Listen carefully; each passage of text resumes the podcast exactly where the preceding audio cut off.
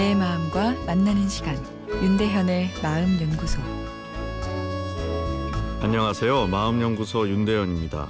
오늘은 슬럼프가 자주 찾아온다는 사연을 소개해 드립니다. 30대 초반 직장 남성입니다.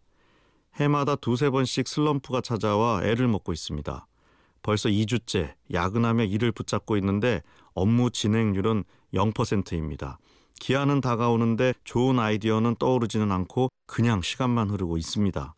매번 위기를 맞이할 때마다 이런 저런 방법으로 돌파했는데 이번에는 답을 찾을 수 있을지 모르겠고 불안합니다.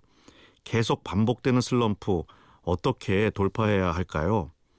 2주 연속 야근을 하고 계시다니 성실하고 열정적인 분이라 느껴집니다. 자신을 밀어붙여 주어진 임무를 완수했을 때의 성취감을 이미 경험했고 그런 쾌감을 즐기시는 분이란 느낌도 듭니다. 이런 캐릭터가 영화나 드라마에서 멋진 주인공이 될 때가 많습니다. 자기 자신을 한계까지 밀어붙이고 그래서 위기를 극복하고 성취하는 모습에 매력을 느끼는 거죠. 그런데 실제 생활에서는 이렇게 밀어붙이는 형태로만 일을 하게 되면 마음의 에너지도 고갈되기 쉽고 일의 효율도 떨어지게 됩니다. 심리적으로는 불안 중독 현상도 보일 수 있습니다. 우리는 무언가 성취를 이뤘을 때 그 원인이 무엇이었는지 자동으로 생각하게 되는데요. 예를 들어 시간에 쫓기며 업무를 수행할 때 뇌는 전투 상황인 것입니다. 전투를 할 때 주로 쓰는 감정 신호가 불안입니다. 불안은 생존 행동을 일으키는 신호인데요. 이렇게 불안을 높여서 전투적으로 나를 밀어붙인 상황에서 성취를 이루게 되면 불안을 느껴야만 성취를 이루는 것으로 내 뇌가 기억을 하게 되는 것입니다. 그래서 업무를 할 때 불안하지 않으면 불안하게 되는 거죠.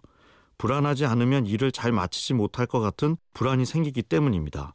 불안이 불안을 만드는 꼴이 됩니다. 때로는 불안 주도형 공격적 업무 스타일이 필요할 때도 있습니다.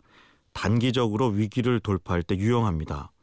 그런데 반복적으로 이런 스타일로 업무를 하다 보면 과불안 상태가 돼서 전반적인 뇌의 기능이 떨어져 버립니다.